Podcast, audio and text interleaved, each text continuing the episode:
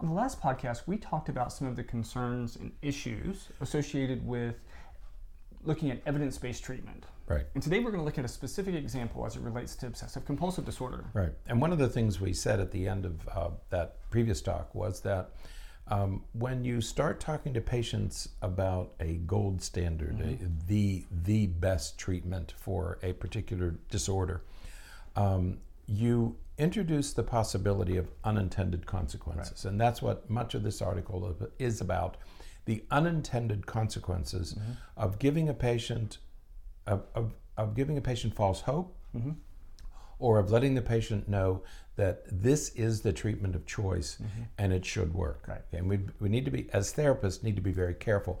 As therapists, we need to be careful of saying that. And as a patient or a client, you need to be careful when you're told that. Right. Okay. So there's warnings both ways. Right.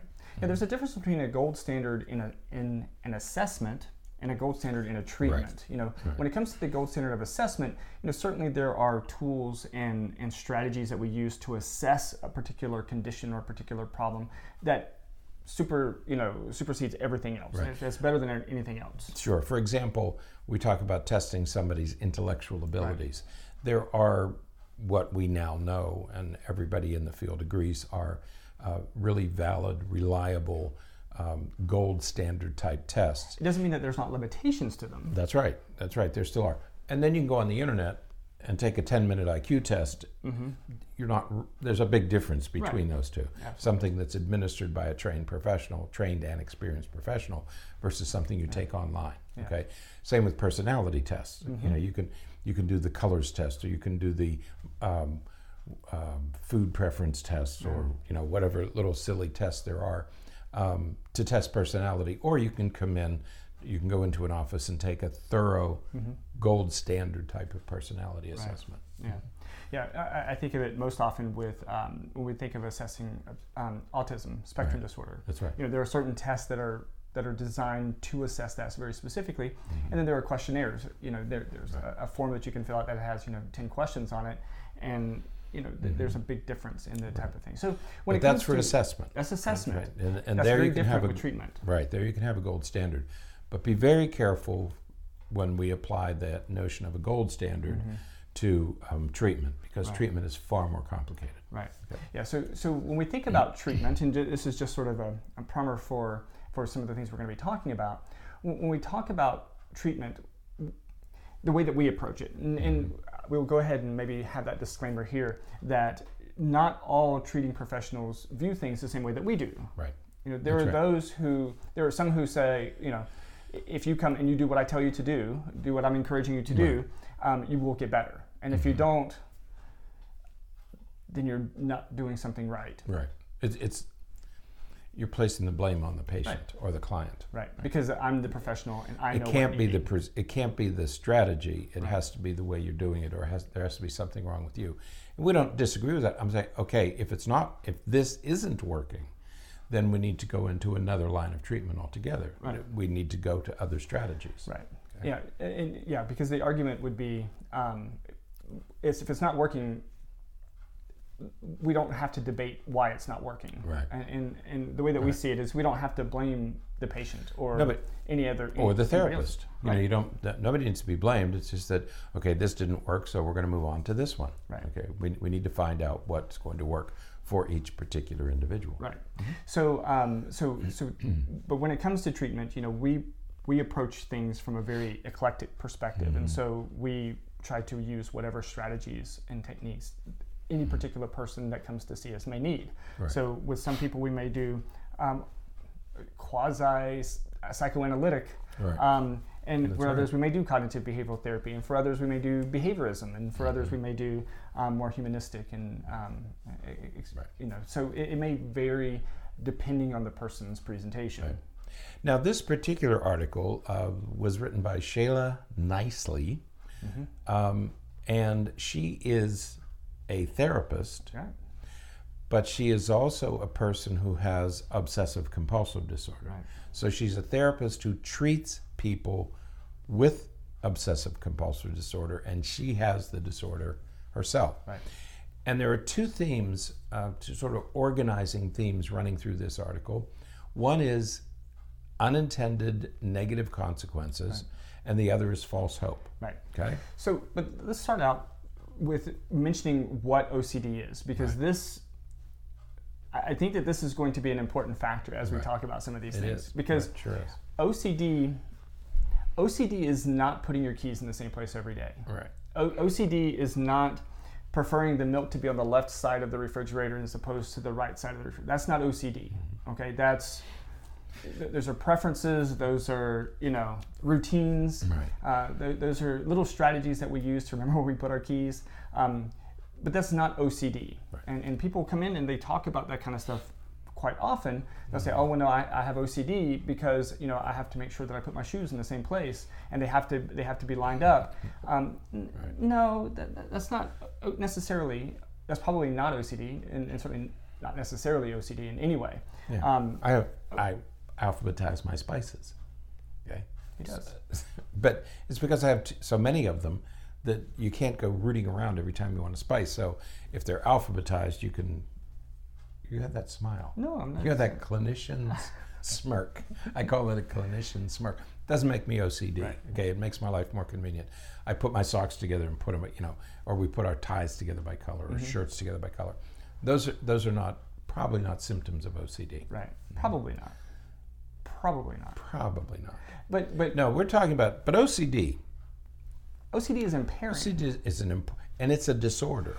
Right. It's not a disease. And, and, and the the issue with yeah. OCD, obsessive compulsive disorder, is just that. It's a disorder. It, it causes dysfunction. And right. and so what we're talking about with OCD is either it doesn't have to be both, but either obsessions or compulsions obsessions are thoughts recurring thoughts that are intrusive and, and won't go away and mm-hmm. you know you may use various strategies or various things that you try to do but they just won't stop and they just you just sort of ruminate right. uh, many times people with obsessions appear to have tremendous memories they, they look as yeah. though they they um, they know particular things extremely extremely well um, but that is primarily because it's all they think about. That's right. They're just because they go over it and right. over it and over it and over it. And so mm-hmm. we think we, we think of that as either perseveration or rumination. Right. Um, mm-hmm. they, are just sticking to it, and they, they have a really difficult time shifting their attention away from it.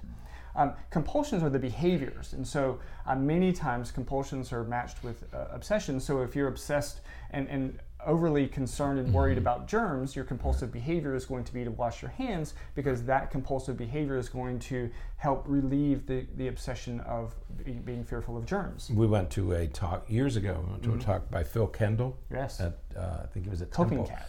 And he said people use their compulsive behaviors to deal with their obsessions. Right. Okay, so OCD they come together. Right. Typically, yeah. Yeah, compulsions are used to deal with your obsessions. Sometimes we have obsessions and we haven't quite yet found a compulsion to match it and to right. help with it. And right. so that in that case you may have obsessions without compulsions. And many times we have compulsions without really knowing why. We don't necessarily have the have the yeah. uncomfortable uh, drive of the mm-hmm. obsession, uh, but we have a compulsive behavior where we have to do certain things right. and we have to have certain routines.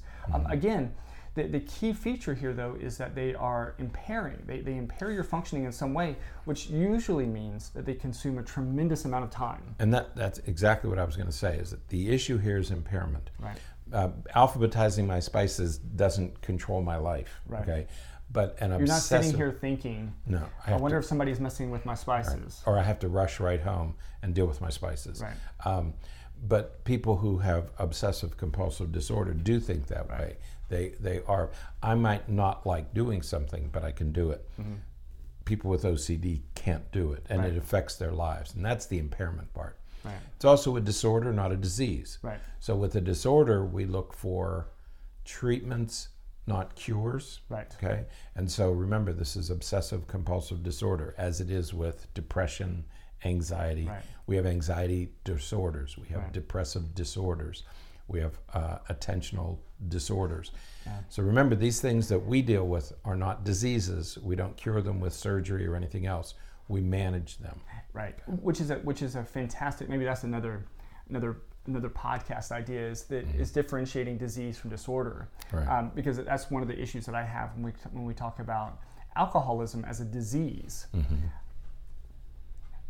we're, we're not curing alcoholism. If, No. if, if a person is an alcoholic, um, then they are an alcoholic. And, and what when we refer to them um, when they're clean and they've been they've been sober for, for a decade, we say they are a recovering alcoholic. They're in recovery. we, we, right. we never refer to them as being cured, and so that's why it's not a disease. Right. Um, so it's a bit of a, a, a misnomer when, when we say that alcohol, the disease of alcoholism, Mm-hmm. um, because it's, it's not a disease. Diseases can be cured, uh, we, or we seek a cure. Um, with most mental illnesses, um, there, there is no cure. That's right. So we can change the way the brain is working. Right. We can do that sometimes with medications. Mm-hmm. In the case of um, obsessive compulsive disorder, we can use the therapy that she uses is called ERP, Mm-hmm. which stands for Exposure and Response Prevention Right. Therapy, ERP. So you expose the person uh, to get them more accustomed to it, or you prevent Mm-hmm. triggers from occurring. So ERP. So you can change the way the brain functions. Right. You can't cure the disorder. You can't you can't fix the brain. Right. You can you can change the way the brain functions. You can't you can't fix the brain. Right. Okay. Yeah, and and we, we th- just think about reading, right? Um, you start out your life, you're not being able to read, you figure out how to read, all right? So your brain adjusted um, to help you read. If you stop reading Right. and you never look at another word again, you're going to start having some difficulty Right. remembering how to read, and, and it's just it's just a simple fact that that's the way that our brain works. Right. So what we want the brain to do is to work in a less dysfunctional way. Right. Okay. Right now, uh, when you have the disorder, your brain works in a certain way. You want it to work in a less dysfunctional way, Right. so that life is a little bit better. Yeah. Okay. But you're not going to fix, and that's what she means by don't raise false hope, and be careful of negative consequences, Yeah. negative unintended consequences by thinking that there is a cure. Right. Okay. Now there are some people who do stop having OCD. Yeah. Okay. They're, they're, they go- they fall into three categories. One is if you have very early onset, like in children, Mm-hmm. Right. and somebody, some therapist or parent, manages it very successfully very early Mm-hmm. before it has a chance. You talked about their good memories Right. because they keep going over and over, Yeah. and that's what memory does. The more times you do something, Mm-hmm. the more likely it is that you're going to make a memory of that thing. Right. And so people with OCD tend to uh, perseverate. Mm-hmm. They tend to go over and over and over the same things. So they make these deep, deep memories Mm-hmm. uh, very easy to access. But if you if you get it early, and by early I think we're probably talking younger than eight Yeah. or ten, Early childhood. hmm early childhood. If you deal with it with a successful ERP program, you can maybe nip it in the bud before it becomes a problem. The second group is um, people who are obsessed by just one thing. Right. Okay, you, you- you're you're obsessed with germs, or you're obsessed with illness, or you're obsessed with something. Um, if you have only one thing, Right. um, many people um, can deal with that single thing. Right. And then the third is a person who uses um, ERP successfully, okay, and they never um, they never rely on their compulsions, okay. But she calls that she has a she has a uh, uh, she calls she believes that's unrealistic. She said she thinks that's an unrealistic expectation that a person will successfully use ERP and never return to their compulsions. And she said it's unreasonable to think that that's going to happen. Right. Okay. Yeah, it's not it's not reasonable to, to anticipate that or expect that Mm-hmm. because um, the way that I talk about it with patients is that um, you know when something is causing you discomfort, whether it's a thought Right. Mm-hmm. or something in your environment, the thing that's going to make you feel the best is to get away from it. Right. That's right. All right. So if, if you're really distressed about a snake, and there's a snake in your room, Right. you're going to feel the best when you get as far away from that snake as possible. That's right. Um, that doesn't cure your anxiety about snakes. That just gets you away from the anxiety caused by the presence of that snake. Right. That's right. If you want to cure, uh, not cure, if you want to treat or resolve some of that anxiety associated with being in the presence of a snake, you have to stay there. Right. You have to stay there and allow yourself to process through and deal with that anxiety. That's that's what she means by exposure. That's exposure. Right. So what happens is that you may do a successful ERP program and you may learn to deal with that snake. Um, right. It's going to always cause you some discomfort. It will always. I mean, even those of us who are not afraid of snakes, I'm, I, I, I, I'm not afraid of snakes in any way, but they will startle me, and and I'm not going to just reach down and grab one. Um, so they, there is some anxiety there. But if you have OCD, uh, if you have a, a compulsive fear uh, uh, of it, and you successfully do ERP and it provides a little bit of anxiety every time you see one, Right.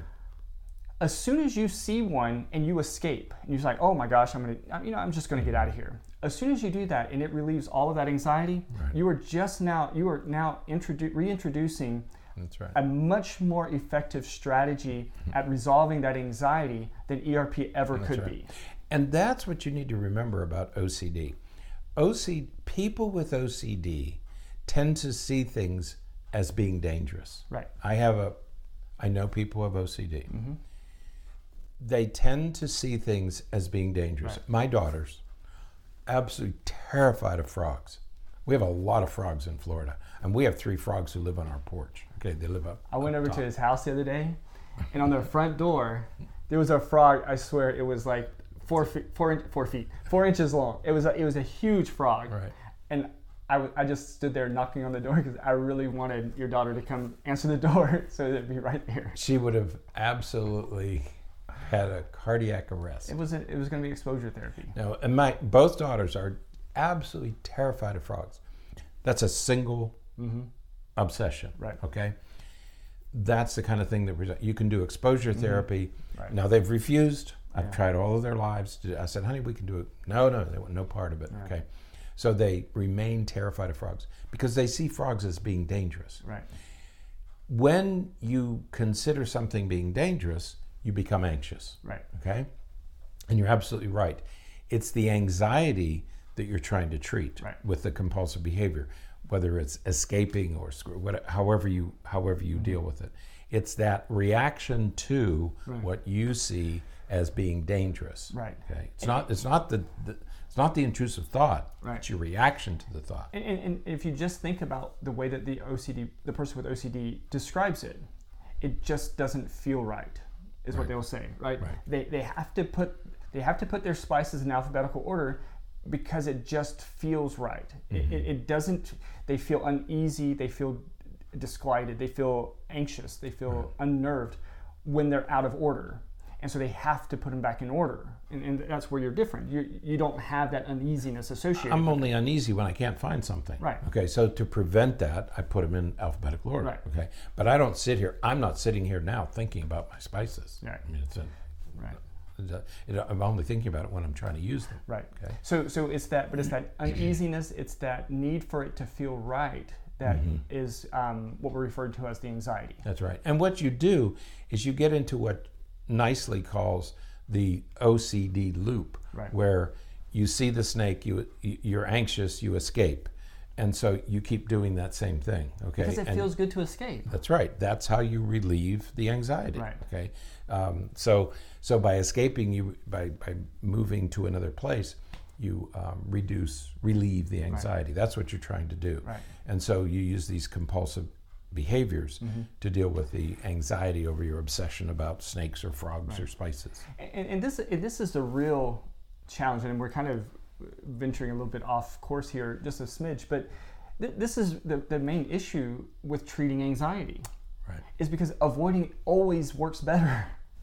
Avoiding the anxiety, getting away from the anxiety is always better than any treatment any treatment that we could offer. Right. Avoiding that, that snake is much better than trying to take a Xanax when you're in front of a snake.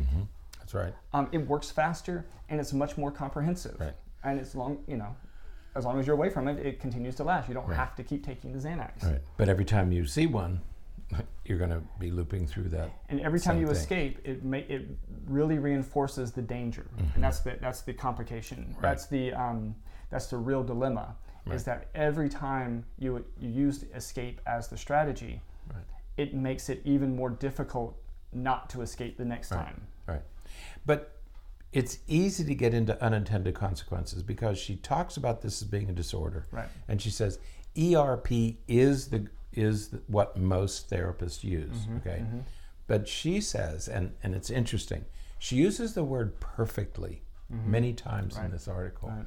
I was struck by how many times. She, probably part of Part of one's obsession is to be perfect. Right. Okay. So if you have a person with OCD, you have this tendency to perfectionism. Right. Parents talk about that when they bring children in, uh, and they will say, uh, "No, he's a perfectionist. He has to do everything perfectly." Well, that's part of the OCD. Okay. So when you say to a person with OCD, "This is the treatment," Right. this ERP therapy. Mm-hmm. Nobody does it perfectly. Right. And she- says that. Nobody. She said, I'm an ERP therapist and I don't do it perfectly. And so you have to be very careful if you're a therapist not to let the person believe that if they do ERP and if they do it correctly, Right. it's going to cure the problem. Right. It's not. Sometimes you're going to feel successful and sometimes you aren't going to feel successful. Sometimes it works, sometimes it doesn't work. Right. So don't get into this. She calls it self um, self um, imposed shame. Right. Um, that that there's something wrong with you because ERP isn't working. It should, you know, your understanding is this should work. If it doesn't, it's your fault. Mm-hmm. Right. Okay, that makes things actually worse. That's one of those unintended consequences. Absolutely. Mhm.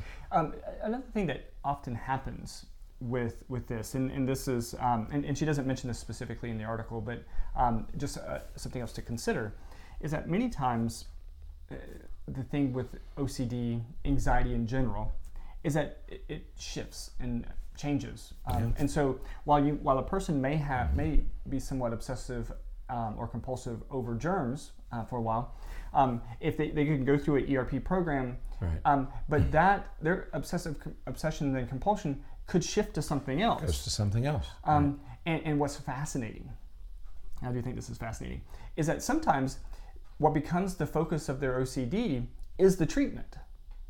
And so they become obsessive and compulsive over the strategies used in the treatment. Right. And so now they, they, they feel compelled um, to perform a particular Mm-hmm. behavior associated with the, with the treatment. And they feel a similar distress if they're unable to do that. Like people who um, right. who get into exercise and and they're like no i have to exercise because exercising relieves my anxiety and they become extremely anxious if they don't get to exercise Right. and so they exercise multiple times a day or they exercise you know they, they forsake other things mm-hmm. with the you know for the goal of, of exercising Right. and so exercising itself now becomes the new obsession or, or compulsive behavior. Mm-hmm. And, and so we have to be mindful of that, that again, you may, you know, if we, we talk about these things as a cure, mm-hmm. We have to make sure that we, we don't in, introduce the idea of another um, compulsion. Right. That's right. Um, this the treatment becomes Right. th- is is Becomes assumed as the, the next disorder. That's part of that's the next obsession. Mm-hmm. I now have to exercise obsessively, and I've seen people do that. A roommate in college, he wanted to quit drinking beer, so he started drinking Manhattan's. Know that well, that was a good trade. Yeah. You know you're you're still Probably drinking, right? Probably tastes better. So, no, be careful of that. Um, with OCD in particular, but I think it applies to depression, anxiety, um, and other disorders. Um, be careful that you don't get drawn into that um, trap of feeling like um, you should be uh, you should be able to do the treatment perfectly. right. Okay.